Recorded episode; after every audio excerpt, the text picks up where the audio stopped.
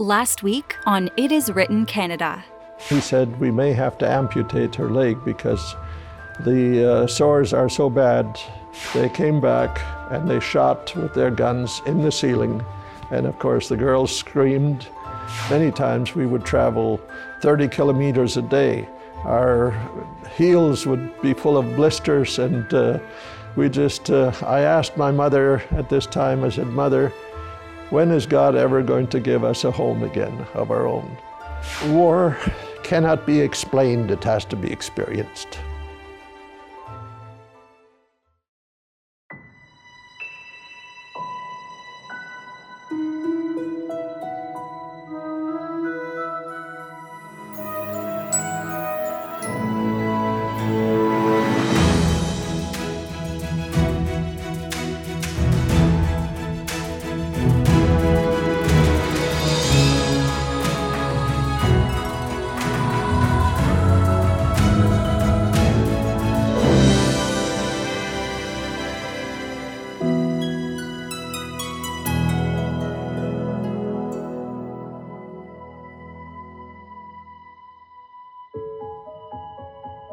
Welcome to It Is Written Canada. Thank you for joining us. Our special guest this week again is Jacob Hubert, a successful businessman, pastor, and administrator who lived during World War II under the rule of communism when being a Christian was illegal. Though it was illegal to practice Christianity, that did not stop Jacob and his family. We are so excited for Jacob to continue sharing his miraculous story with us. Jacob, it is so good to have you back for our final episode, and thank you very much for joining us again on It Is Written Canada. And I want to thank you for having me on your program. Uh, my uh, sister decided one day, she came from uh, the field at work, and she said, Mother, today I'm going to write to Dad and Dad is going to write too. We're going to, both letters will arrive at the uh, church headquarters office in Berlin, and Dad will know where we are, and we're going to find each other. And my, fa- my mother thought, where did that enthusiasm come from? So she did write the letter, and my father also wrote a letter. Both letters arrived, uh, one in the morning and the other one in the afternoon, at our Berlin headquarters office. And so now they decided, well, these two must belong to each other.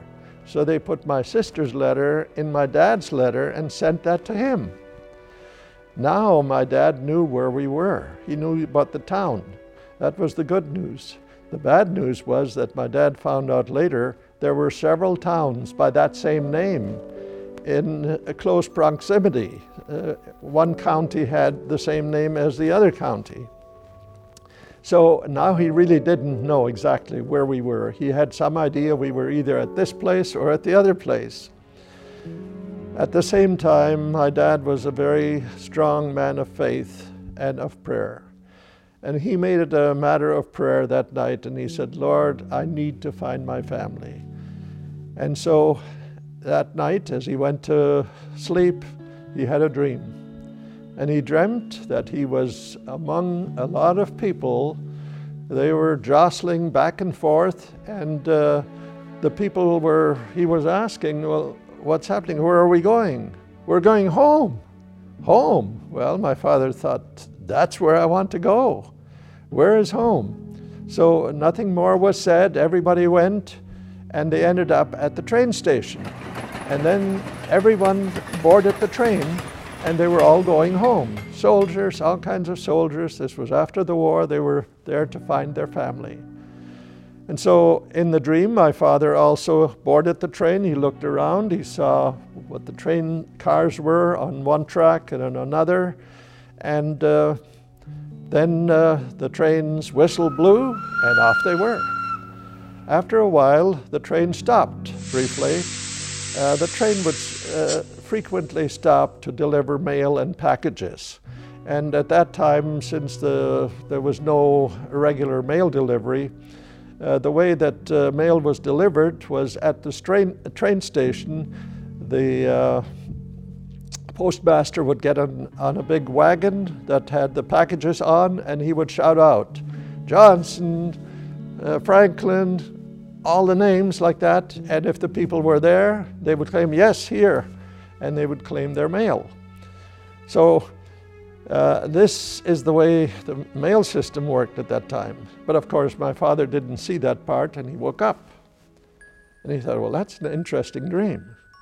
And he was awake about five minutes and he was tired. It was quite late and he fell asleep again. And he dreamt the same dream exactly the same way. And then as he woke up, he thought to himself, what uh, do we find in the Bible of someone dreaming a dream twice? What does that mean? And he was so impressed, he said, If that dream is true, I need to find my family and I think I will be successful. So in the morning, he contacted his uh, employer and he said, Look, I know you need me for work here, but I need to go and find my family. And he made him promise that if he went, he must bring his family back and stay there. Well, of course, my father had other plans. He wanted to cross the border. So the next day, my father was off. Where would he go? Well, he was going toward the train station. But as he proceeded, there were a lot of other people going to the train station. And he said, Where are you going? Oh, we're all going home. Really? And my father thought, Where did I hear that before? It was in, in his dream. So he thought, Well, if that's part of the dream, the rest will follow. So when he went to the train station, he recognized the train station, the cars that were there in his dream.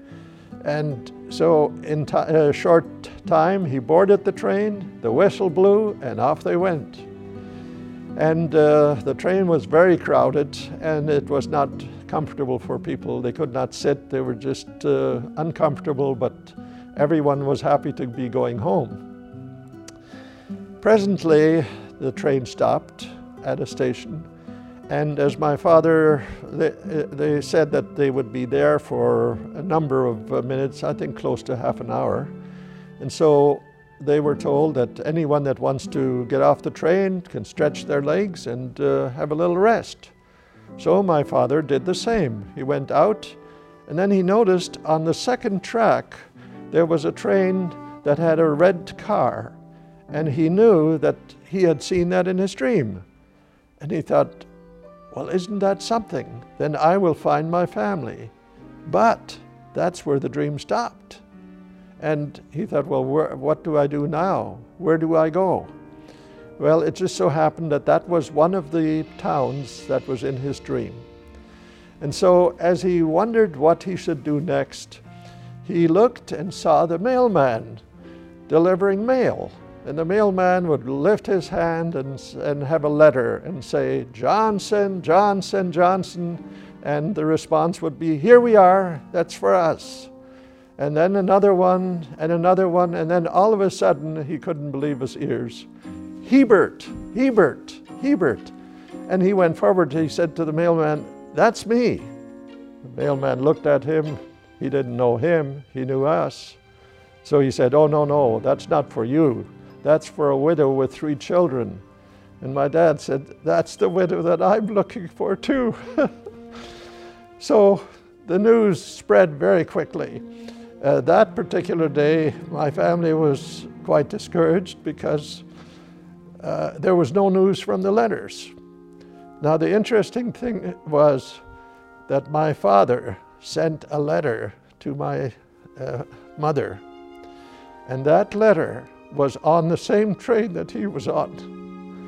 And so when the mailman now called out his name and he finally realized that this was part of the same family, he gave it to my father. And my father ended up delivering his own letter to us. Uh, the news spread quite quickly, and uh, we were living at that time in a mansion now that sounds great during the war, but it was a, a forsaken mansion and uh, we were there with about 40 people, so everyone just had one room. So it wasn't as glorious as it sounds. And so when the people heard this, they, they, they quickly ran to where we were and they said, Come quickly, there's a tall man. He's looking for a widow with three children.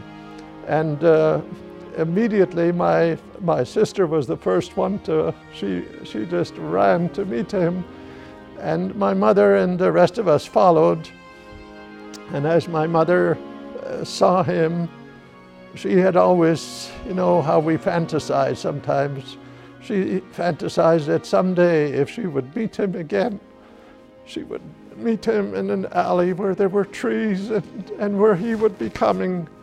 And uh, she would recognize him and they'd be reunited. And she saw him. She said, That's my David. What a reunion that was. It's hard for me to tell it because that's quite stirring. My father, having come from this factory, he knew that we would be poor and have nothing, and he brought with him dried raisins, figs, apricots, dried apples. He had a big back, uh, backpack on his back. And we didn't know what happened to us. He also brought a few chocolates. And uh, it was from, fe- uh, from famine to feast. And uh, so he stayed there with us for a couple days, and then he took us back to the factory where, the, where he was working. And uh, we were getting then ready for our final escape. So, Jacob, what was it like for your father being a photographer for the Communist Party?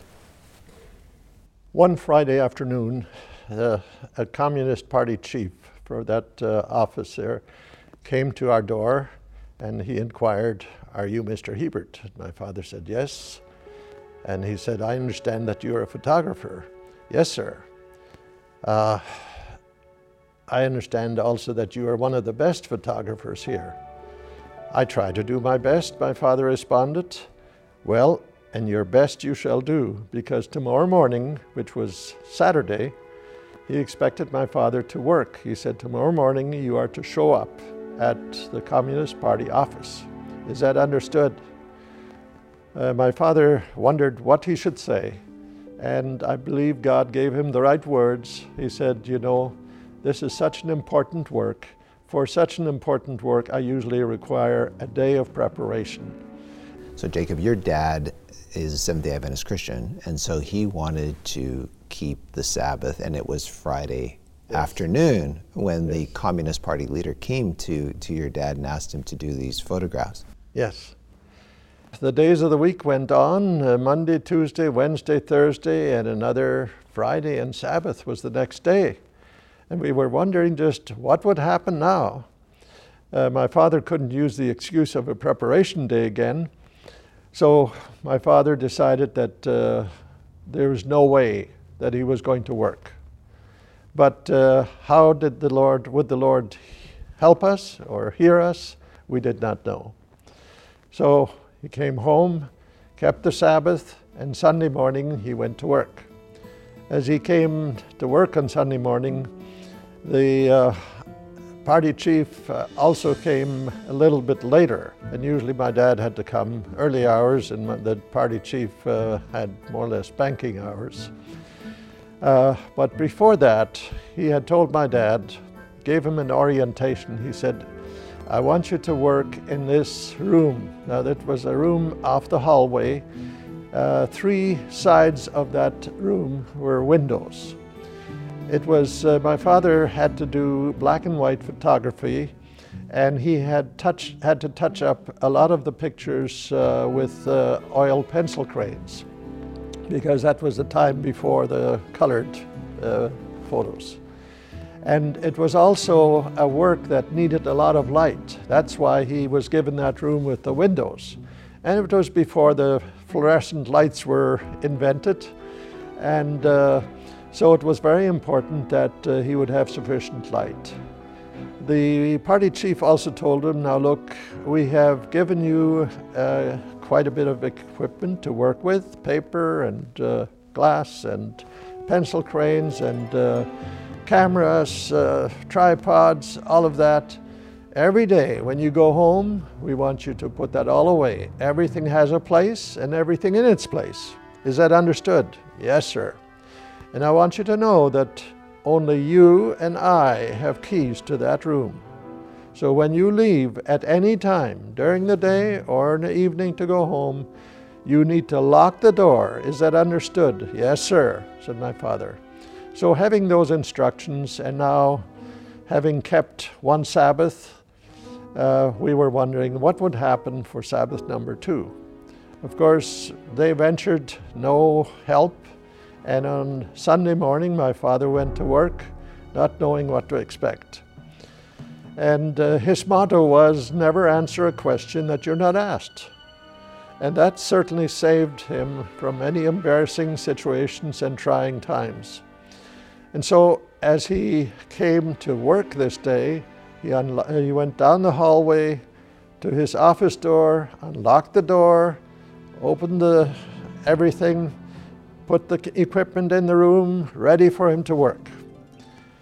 And he proceeded in that way until the Communist Party chief came by. He was a little bit late and he came by in a hurry down the hall and retraced his step and said, Mr. Hebert, yesterday you were not there.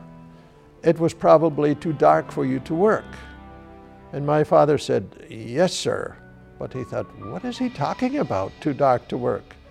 And all of a sudden, he realized that that particular Sabbath, it was raining, heavy rains and dark clouds, and not seeing my father at work, the officer thought to himself, Oh, I told him that he had to do excellent work, and it was too dark, so he's not here. And uh, so it was Sabbath number two was the dark day. Now, of course, we were wondering, okay, could we escape that week? Uh, but the battle was in such a way that the, the heaviest fighting was exactly in the corridor where we had to escape. And so we knew that that was sure suicide. So one day to the next, and another Friday came along, and my father said, Lord, I need another miracle. And so that day he was uh, wondering what he should do, but he obeyed and put everything away, everything in its place. He uh, locked the door and was ready to come home. And uh, that night, the party chief was there a little bit later, and he said, Oh, Mr. Hebert, tomorrow is a very special day. And my father agreed, tomorrow was the Sabbath. But that's not what the Communist Party chief had in mind. He said, Tomorrow is a very special day. It's a secret Communist Party meeting in this building, and we want no one here, including you. Is that understood? Yes, sir, said my father. And with that, he was so excited. Sabbath number three was the Communist Party meeting. So, again, this time we had the blessing of the Communist chief to keep the Sabbath. Well, he just didn't know it. What if he asked the Communist Party chief, Can I keep the Sabbath? He would have been immediately either sent to Siberia or shot on the spot. What if they found out that he was keeping the Sabbath? Same thing. Same thing. Yes. So there was no uh, possibility of even requesting it. We knew what the answer would be. Your story reminds me of a song that was written by one of our students. His name is Ben, and it was about the Apostle Paul's words, where he said, I have fought a good fight, I have finished the race, I have kept the faith.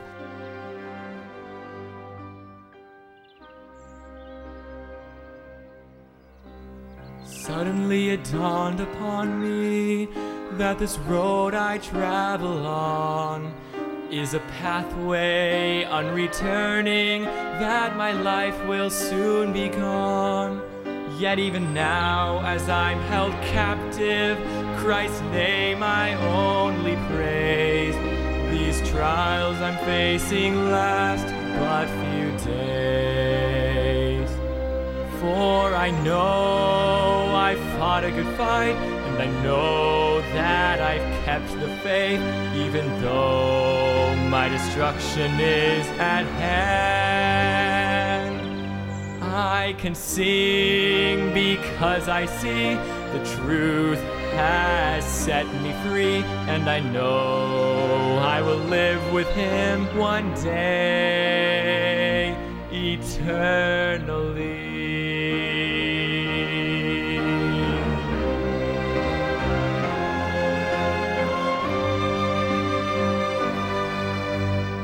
Even though it all seems hopeless, even though I'm tightly bound. I am strengthened, my mind is free. I know I am heaven bound, for I know I fought a good fight, and I know I've kept the faith, even though my destruction is at hand.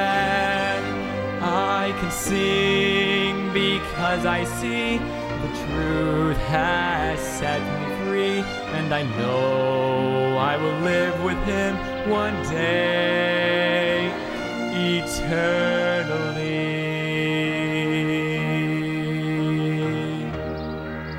When Jesus comes again, one bright and shining day, He'll take me by the hand, and I know I'll hear Him say, Welcome home, my precious child. Welcome home, my beloved friend. Even though the darkness often seemed too great, I rejoice because you proved that you are strong and true. So come, enter in and live with me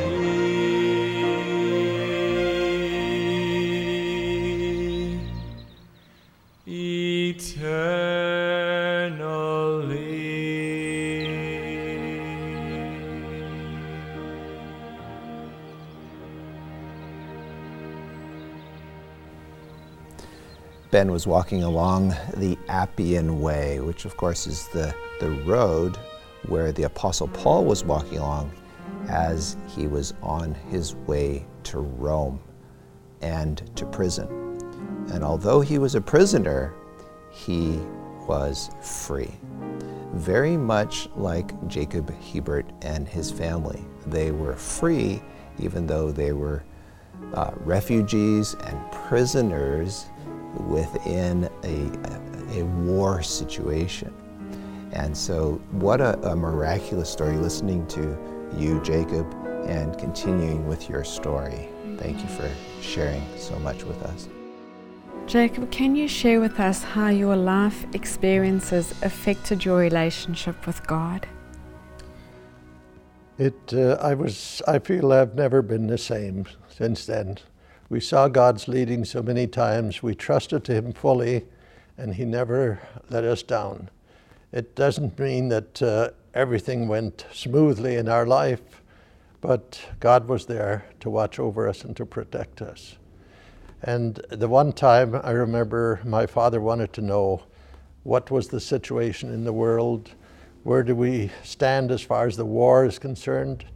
And at that time, he decided he would go to the marketplace. At that time, the marketplace was uh, basically where everything happened. And so, as he went to the marketplace and milled around a little bit, his eyes fell on a newspaper, and it had big letters. The heading was Russia has religious freedom. And he thought, well, that is tremendous. And so he put, uh, bought the paper, put it in his pocket, and came home. And he said, now we're going to keep the Sabbath with the communists' blessing. Well, as we kept the Sabbath, of course, we enjoyed the Sabbath. But the next day, there was a knock on our door, and an officer was there from the Communist Party. And he said, Am I correct in saying that there was a worship service being held here yesterday? Yes, sir, said my father. What? You're not afraid to say that? No, my father said, and handed him the paper. He took the paper and he said, This we have written for them, the rest of the world but you should have known better. Now we realize that all that was propaganda and we did not have religious freedom after all, but God still took care of us. And all of this was happening for you because you trusted God's Word, you Yes. trusted the Bible. Yes. Is there a, a favorite Bible verse for you, particularly? Yes, there certainly is. Joshua 1, verse 9. Have I not commanded you? Be strong and of good courage. Be not afraid, nor be dismayed. for God is with you wherever you go. And why is that your favorite Bible verse? Because we experienced that very thing. God was with us wherever we went. We did not have pie and ice cream every day, but we were sustained. And we thank the Lord for it. Because of these experiences, I have learned to appreciate the simpler things of life today. So many times we take a lot of blessings that we have for granted, but we need to realize that God is there with us all the time. He is more concerned about us than parents are for their children. God really does love us, and I, I thank you for, for sharing your journey with us on It Is Written Canada. And I wonder, Jacob, if you could uh, finish with a, a word of prayer for us. Yes, I would be happy to. Our dear gracious Heavenly Father, we do thank Thee so much that we are serving such a powerful God who cares more for His children than we as earthly parents can know. We thank Thee for watching over us, and Lord, half the time we may not know when Thou hast protected us and where Thou hast kept us from all harm and danger. And I pray, Lord, that as these experiences are viewed, and as people listen to my story, that they may be drawn closer to you, not to me, the storyteller, but Lord, for you, the great miracle worker.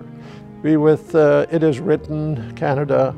And Lord, as the ministry goes on, we long for the day when Jesus will come and say, Well done, thou good and faithful servant. We pray all these blessings in Jesus' name. Amen. Amen. Jacob, thank you so much for joining us on It Is Written Canada and for sharing your life experience, a story filled with miracles, and we are so honored to have you on our program. It's been my privilege. Friends, our free offer today was written by Pastor Jacob Hubert. It is his story entitled Freedom's Journey. This book details the full story of how Jacob and his family were determined to follow God no matter what.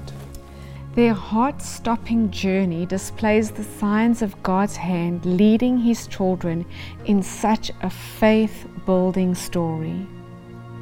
Freedom's journey reveals how we serve a great God who is able to lead you to when you put your trust in Him. We want you to experience the truth that is found in the words of Jesus when he said, It is written, Man shall not live by bread alone, but by every word that proceeds out of the mouth of God. Thank you for listening today. If you would like to watch a video of this podcast, please visit iiw.ca or you can go to our IIW Canada YouTube channel and click on the Videos tab. Once again, thank you so much for listening.